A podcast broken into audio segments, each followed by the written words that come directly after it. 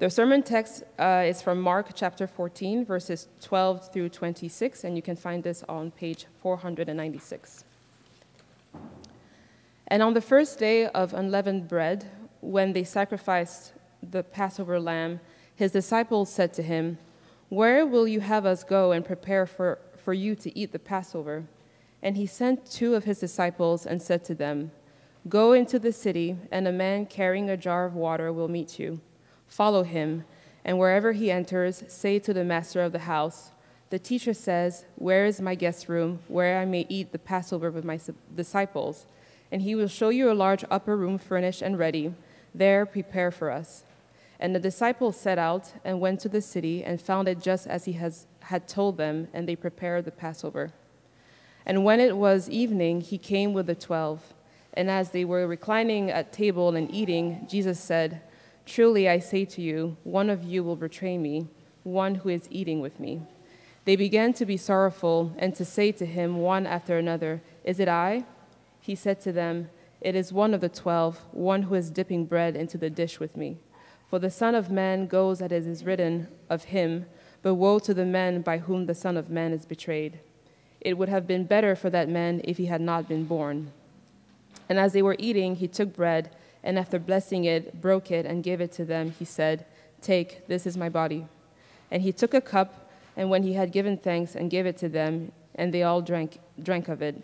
And he said to them, This is my blood of the covenant, which is poured out for many. Truly I say to you, I will not drink again of the fruit of the vine until that day when I drink it new in the kingdom of God. And when they had sung a hymn, they went out to the Mount of Olives. This is the word of God. So, you may not realize this, but my wife Melissa is out of town all week, and so I am holding on. I'm trying to make it. Um, but yesterday I took my kids to the Harry Potter store. Did you know that there is a Harry Potter store on Newbury Street? Um, apparently, it's not for kids, actually, it's for adults. So um, there was lots of shushing and telling them not to touch things. Um, anyway, Harry Potter, yeah. Any Harry Potter fans here? Anybody? Yeah, right, good. So maybe if you're a Harry Potter fan, even if you're not, uh, you, you probably know the basics of that story, right? It starts out with this Harry Potter in the first book. He's a young kid um, and he lives with the Dursleys, which is it's, it's his aunt and uncle and his cousin, and they treat him terribly.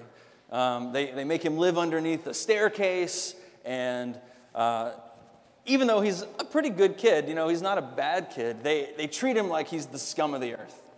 But in the very first pages of the very first book, uh, everything changes when somebody shows up and tells Harry Potter this, the big secret that he is actually a wizard.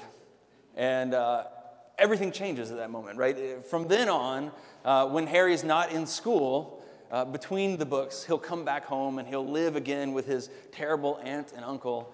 But their relationship is totally changed at that moment. He's enduring the same kind of suffering that he's always endured, but now things are different because he knows who he is.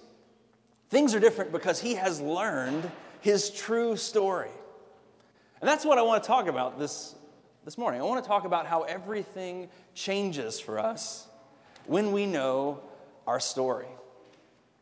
What about you? Do you know your story? What about us as a church? Do we know our story? Do we know our history? Do we know our present reality that we're living in? Do we know the future that God has promised us as a people?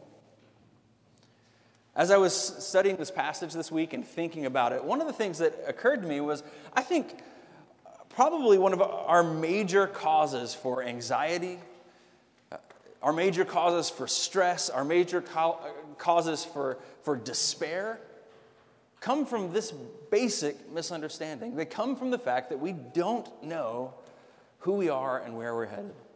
We don't know the story that Christ has told us we belong to. And so this morning, that's really simply where we're going to go. I want us to look at the story Jesus tells us, where we fit into that story, and then how we can be changed by it. So, the story Jesus tells us, where we fit into that story, and how we can be changed by it. Um, so, what is the story that Jesus tells us?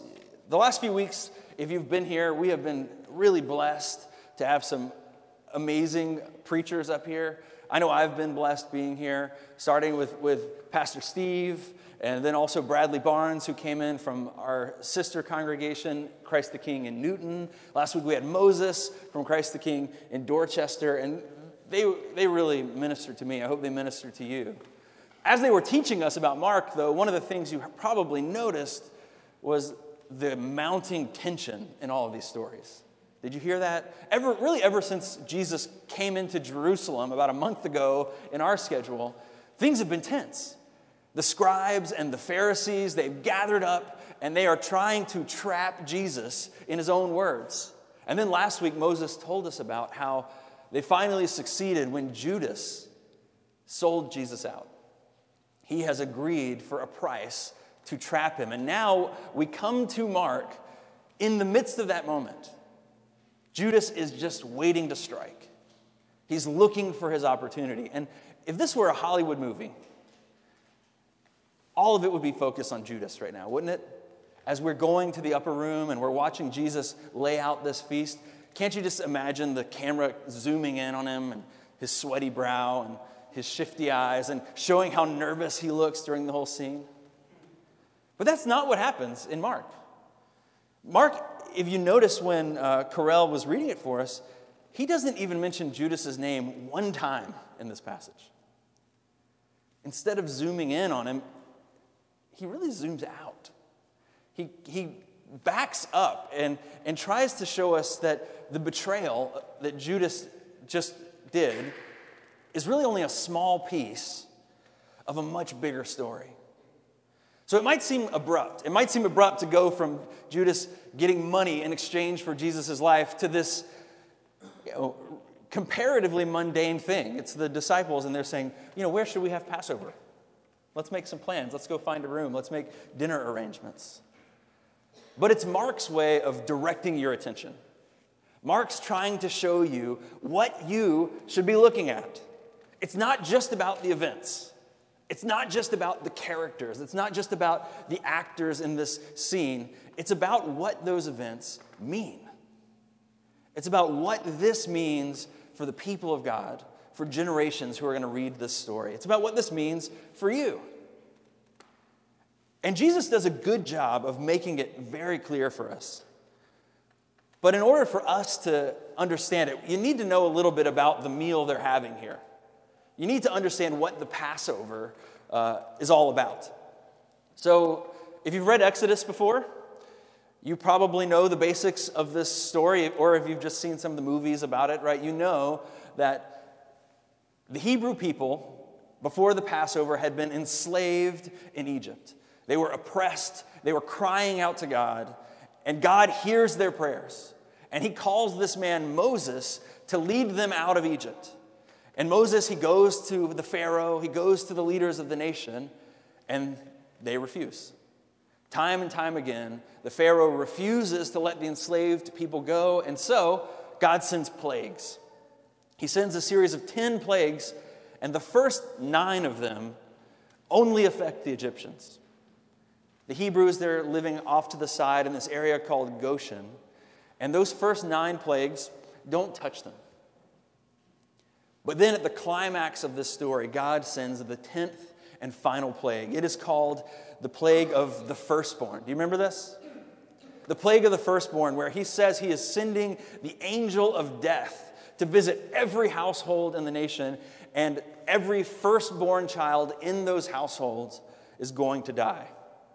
Unless, unless each family sacrifices a lamb and takes the blood from that lamb and paints it over the top of the doorposts, over the lintels of the door, and hides beneath its blood. In Exodus chapter 11, it says, the blood shall be a sign for you on the houses where you are. And when I see the blood, I will pass over you, and no plague will befall you to destroy you when I strike the land of Egypt. And so that's what happens.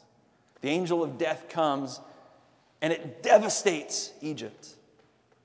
And that's the final straw. At that moment, the Pharaoh finally sets the people free. And from that moment on, in the history of Israel, the people had a feast. God instituted this feast that they would always remember what God had done for them. There were two things that they celebrated every year at the Passover feast. One, that God had rescued his people from death. And two, that God had delivered his people from slavery. And every year they got together, families got together, and they would tell this story. And they would share this meal. And over the years, this formal liturgy around the meal uh, came into existence. And so you always went through these same prayers and these same practices every single time. And that's what's happening. That's what's been going on for the last couple of chapters in Mark. That's why everybody is in town. Remember when we were cleansing the temple a few weeks ago, how there were huge crowds? Everyone was there for the Passover. And that is the Passover feast is what's going on here in our, our passage. This is the big celebratory meal. That's what the disciples are preparing for. Um, so, to get this scene, to understand this scene, you got to know Jesus is presiding over this Passover feast. And when Mark tells us in verse 22, as they were eating, he took bread and after blessing it, gave it to them and said, If you were an early Christian, if you had come out of a predominantly Jewish society, you would have known exactly where they were in the meal at that point. Right? The same way of you're reading a story about somebody's Thanksgiving and they say, after the parade, we carved the turkey, right? You would know they didn't have a parade at their house. They were watching the parade on TV because that's just what Americans tend to do. They watch a parade and then they eat turkey. Well, if you were in the early church, you would have known the process. You would have known the liturgy. You would have known that this is the point in the meal where the facilitator stands up and he takes the unleavened bread and he says, This is the bread of the affliction of our fathers. This is the bread they ate in the land of Egypt. Let everyone hungers come and eat. But Mark tells us in that moment, when Jesus was saying that prayer, he adds, Take. This is my body. Jesus, in the middle of the Passover, decides to put himself at the center of the meaning of this feast. He's saying, This meal is all about me. This bread that you know is the bread of the affliction, this bread is about my suffering. And it's about the deliverance that I have come to bring to you. Another thing you should know about the Passover meal is that there were four cups of wine that the people drank. And each of those cups, it went along with a blessing from Exodus. Each one had its own special meaning that you drank as you went through the feast. And the first cup well, here's the verse in Exodus God says, Say therefore to the people of Israel, I am the Lord your God. And here's the first promise And I will bring you out from under the burden of the Egyptians. And so they would drink that cup and remember that promise. And then the second promise was, And I will deliver you from slavery. And then the third cup, the promise was, And I will redeem you with an outstretched arm and with great acts of judgment. And then finally, the fourth cup that would end the feast was, I will be your God, and you shall know that I am the Lord. And Mark tells us here it was the third cup. The cup where God says, I will redeem you with an outstretched arm and with great acts of judgment. That's the cup that Jesus takes, and he picks it up and he says, this is my blood. This is the blood of the covenant which is poured out for many. So Jesus is telling us this story. He's telling us the same story that every person in Israel would have heard that, that evening. But he tells it and he says that this story is about me. That the defining story, the story that gave the people of Israel their identity as a freed people of God, was ultimately a story that was pointing towards him. That was ultimately all about his death and resurrection. So that's the story he tells, okay? Now, here's where you and I come in. Jesus is saying that this is a story that involves us. This is the second point I want to make. This is your story. This story is our story. Okay, who here, who likes to eat here? We got some people that like to eat? Yeah, good. I'm glad. It's good for you to eat. Um, I really like to eat. I love to eat, especially at holidays, right? Thanksgiving, Christmas, even the Super Bowl, right? Anytime there's like a big meal laid out, I'm not, I'm not happy unless I leave there feeling awful, right? unless I leave there regretting every decision I've made. That's, that's a good holiday meal for me. And maybe if you're like me, if you're a food person and you're reading about this feast that they're having, maybe you noticed some weird things about this feast. Did you notice anything weird? It doesn't sound like much of a feast if you just go by Mark's description, right? There's unleavened bread, there's some herbs, uh, and there's some wine, right? If this were the feast, like, we're, we're going to McDonald's after, guys. We, this is not acceptable. We got to go somewhere where we can get filled up. But of course, that's not really what they ate that day. There was, there was another part of this feast the main course, the lamb, right? What we just talked about, that every family needs to sacrifice a lamb and eat that lamb together. But Mark doesn't mention that. And if you read the other Gospels, Matthew, Luke, John, for some reason, none of them mention the lamb. Not one gospel mentions that there's a lamb present at the Passover meal that Jesus was presiding over. And that's on purpose. They probably did have a lamb there, but the gospel writers don't mention it for the same reason when we come to this feast, we don't have lamb on top. The reason we don't have a lamb on our table is because the writers of the gospel want us to see that Jesus is the Passover lamb. Jesus is that true Passover lamb whose blood covered the sins of the world.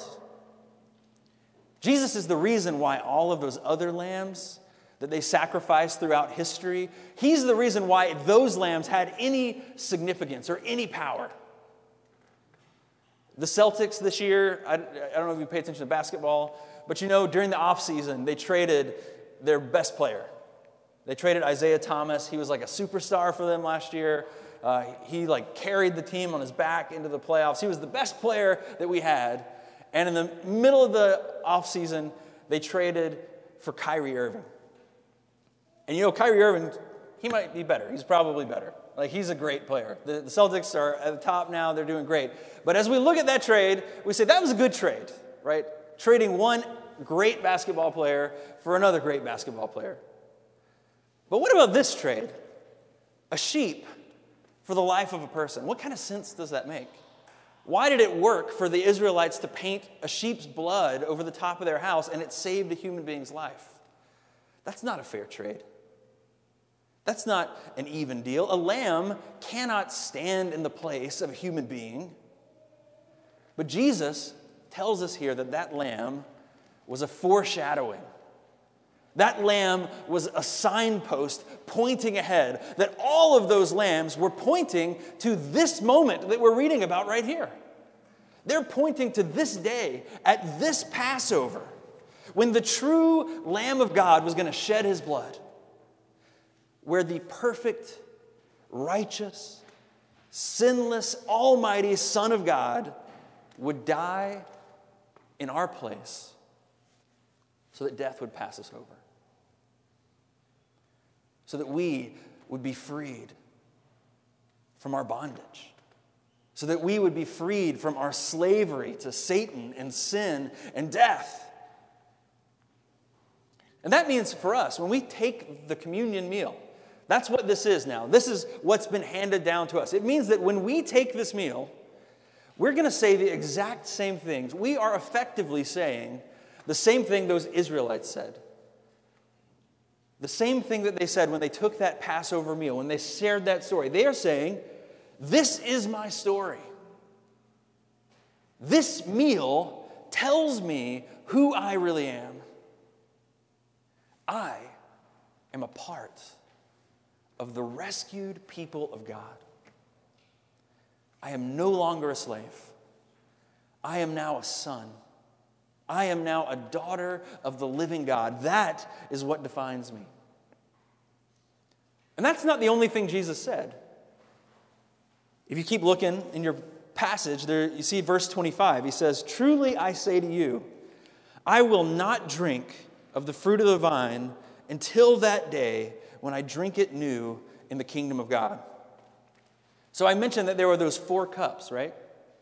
The fourth cup, the one that finishes the meal, Jesus said, I'm not going to drink that. I'm not closing out this deal until I see you in the kingdom of God.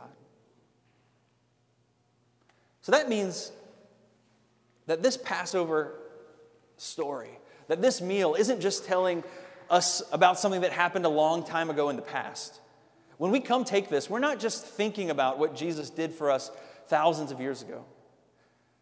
We're not even uh, limited to thinking about what this means for us today with our salvation at this very moment. But this communion meal is telling us about a day that's coming in the future. It's telling us about the Christian's hope that God is coming to redeem this broken world, that He's promised that He's coming back to finish the job. Do you know that? Do you know that the Christian's hope is not that we just float away, that we get wings and harps, and that we go up into the clouds? That's not the Christian's hope. The Christian's hope is that we have a God who is coming to restore the broken things.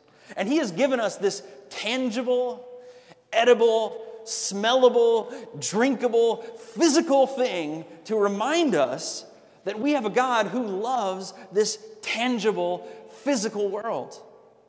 That we have a God who experiences our physical pain and hurt, and who is coming to bring us a real redemption. Not a redemption that lives only in the clouds, but He is really coming to transform you and to change this world. And that's what I mean when I say that knowing your story makes all the difference. Because, well, let's be honest. Right now, life is hard. Amen? Now, if you didn't say amen because your life is easy right now, well, praise God. But just wait. because life is hard. This world is full of, of suffering. There's the big picture suffering. There's the things that we're, we're constantly grappling with, like war and famine and racism and injustice and, and the suffering we see. And then there's, there's the smaller scale stuff too difficult relationships that we're in, broken marriages, misunderstandings, miscommunications our battles with addiction or lust or anger. The pains, the physical pains of our body, dealing with the death of people we love. We are facing a daily struggle. And sometimes it is really hard to make sense of it. Sometimes it is hard to find meaning in all the pain that we feel. And if you're not connected to a greater story, if you don't know the story that you belong to, then I promise you someday those things, they're going to crush you. But that's what this meal's for. This meal is here to connect you to your story. This meal is here to connect you to your Savior, to remind you that because he was crushed, you're not going to be crushed. To show you that the circumstances of your life are not what really define you, but what defines you is who God has said you are. What defines you is what God has promised He's going to do. This meal is supposed to bring us back to our senses. Every time we eat this bread, Every time we drink from this cup, this bread is supposed to tell us hey, I know you've been listening to some of the lies. I know that you're struggling to believe these things. I know that the world told you it was going to satisfy you, and it's failed you. I know that the world has been telling you that you are all alone, that nobody loves you, that nobody cares about you. But that is not true. This meal says you belong to Christ, and we all take it together, right? We don't take this individually. We take this as one body because it reminds us that we belong to each other. We are not alone. We together are the redeemed people of God, brought back from death, freed from slavery, and, and you know what else? Headed to the promised land. Amen? That's who we are. That's our identity. You, if you are in Christ, that's your story. Maybe you just need to think about that. Maybe you should repeat it to yourself. Say, That's my story. That's who I am. But what do we do about that? How do we respond? Okay, I've told you the facts, but I, this is supposed to be a meal that, that changes our lives. This is not just a ritual. This is supposed to be something that changes us, that has power in it. So, how does that happen? How's this meal, this, wow, incredibly long loaf of bread? Did anybody notice how long this is? It's like a giant sub or something. Uh, how is this meal, this bread and this cup, how is that going to change you? How is eating that going to change you today? Well, Paul gives us some instructions. In 1 Corinthians, he says, verse 27, you know, if you've got your Bibles, you can turn there. If you don't have a Bible, take one of these home with you. We'd love for you to take it, it's yours. Uh, 1 Corinthians chapter 11, verse 27, it says, Whoever therefore eats the bread or drinks the cup of the Lord in an unworthy manner will be guilty concerning the body and the blood of the Lord. Let a person examine himself then, and so eat of the bread and drink of the cup. For if anyone eats and drinks of the bread without discerning the body, he eats and drinks judgment on himself. That's why many of you are weak and ill, and some of you have died. What's that all about?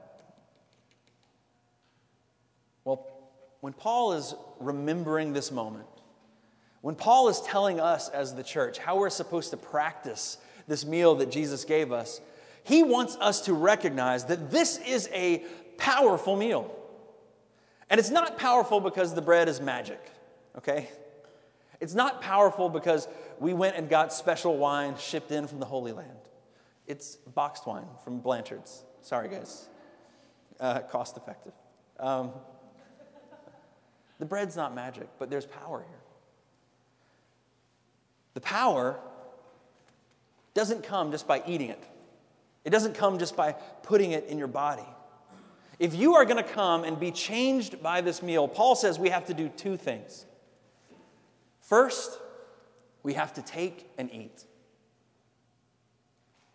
When Jesus says, take, this is my body, he's talking about more than chewing it up and swallowing it. You know that? When Jesus says take, he is inviting you to fellowship and faith. Jesus, the Son of God, is sitting at the family dinner table and he says, I have a seat right here for you. Come, eat. He's saying, Come and say to me, Jesus, I love you. My life belongs to you. In Egypt, back at that first Passover, there was no dead ritual happening there. You know that, right? There was no one who was taking that meal and just going through the motions. That meal was a matter of life and death. Whoever did not rest beneath the blood of that lamb, death came into their house. There is no one who could escape it. Similarly, there is no room for empty rituals right here. There's no room for dead religion up here at this table. If you're going to take this meal, that means you need to have the blood of Christ painted over the door of your hearts. You need to recognize that apart from God sending his son to die in your place on the cross, apart from his miraculous deliverance, then death is coming for you. There's nowhere to hide. If you come to this meal, you got to come in confession. You need to come in repentance. Just a second ago, I was rattling all, uh, off all of those things that we struggle with, right? All the suffering that we face, all the hardships that we face, all those realities that we are wrestling with that, that pull us away from the Lord. Well, if you're going to come to this table, you have to lay those things down. You have to lay down the things that the world is telling you and instead say, the thing that defines me, the story that tells me who I am is Christ crucified. I'm not defined by what other people think of me. I'm not defined by my stress level or my employment status or how much money I have in the bank. Like that old hymn says, right? My hope is built on nothing less than Jesus' blood and his righteousness. So that's the first thing you have to do. You got to take it. You have to take it into your hearts. And the second thing Paul says we have to do is we have to discern the body. Did you read that part? He talked about coming in an unworthy manner. He says you got to discern the body. Now, on one hand, discerning the body means something pretty obvious. It means you need to recognize that this isn't just bread. If you want some bread, we got bagels in the back. You know, you can have those. But this isn't just bread. This is something different. This meal is the body and blood of Christ given for you.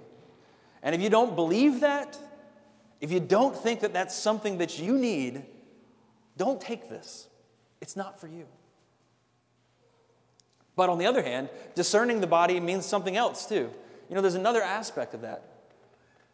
When the, in the Bible, do you know where they use the word body of Christ? What are we talking about when we say the body of Christ? I'm asking. Somebody tell me. The church. The church is the body of Christ. When he says discern the body, one of the things we got to do is discern the fellowship that we're part of. This is a meal that is meant for families to take together. That's why if you miss church, I'm not bringing communion to your house, right? This meal is meant to be taken together. So when Paul says we got to discern the body, one other question you need to ask yourself is Am I a part of the body? Am I a part of a people of God? Do I recognize that Christ has given me a new name and a new identity, that He's given me a new family with brothers and sisters and fathers and mothers? A good question to ask before you come up here today is say, Do I live like I am a part of the people of God? You know, that's one of the greatest blessings that we've got here.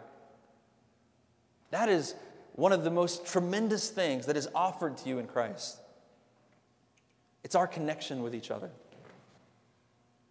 That's why there are all these commands that talk about whenever we come to the altar, we need to reconcile. We need to mend our relationships, right? If somebody has something against you, it says go and be reconciled. If you have something against someone else, you need to go and be reconciled. I really love that because it tells us First of all, the, the, the thing that makes the church special is not that we're perfect. It's not that we're living in this like utopian harmony and we all get along and we all love each other perfectly and we never make mistakes. That's not the case. We, we make lots of mistakes. We have just as many misunderstandings as anybody else does. But the thing that is special about the church is that we can be reconciled, it's that we can repent. It's that we can come and say, I'm sorry, I know I've failed you. We can hear someone say, You've failed me, and we can accept it because we know we're sinners. Look, if, if I haven't disappointed you yet as your pastor, you just haven't known me long enough.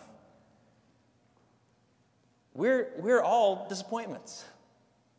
But the beauty of the church is that we are brought together by Christ. So when you come to here, this table, you need to ask yourself Do I belong to the body of Christ? Do I belong to a people? Now, maybe you're from out of town. I'm, you may not belong to this people specifically, but I'm saying you need to ask yourself Am I part of the church? Has the Holy Spirit made this story my story? Has Christ's sacrifice come to define my life?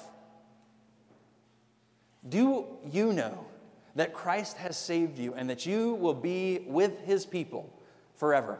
That some of these people in the room you're going to see for all of eternity. Well, I want to say to you this morning if you don't know that, now is the time. There is no better time than, than right now at this moment to stop believing the lies of the world, to come and receive this invitation that Christ gives us. He says, Stop resting in your own righteousness and instead take, eat. This is my body. Come and drink this blood. It is for you. Take my righteousness as your own and come into the fellowship of the Father. I want to invite you to, the, you know, the way that Harry Potter was when Hagrid shows up, right? To be freed by finding out your story. And if you do know it, if you do know those things, and you're like me, and you've struggled to believe it this week, you failed to, to live as if it were really true of you, then I hope you're getting hungry. Because this meal is given for you freely. It's not for people who have deserved it. It's not for people who've done everything perfectly. It's for people who are resting beneath the blood of the Lamb. Only He can save you. If you want that today, I want to invite you to come here and come joyfully. Come in repentance, come in faith, but come in celebration to this family meal.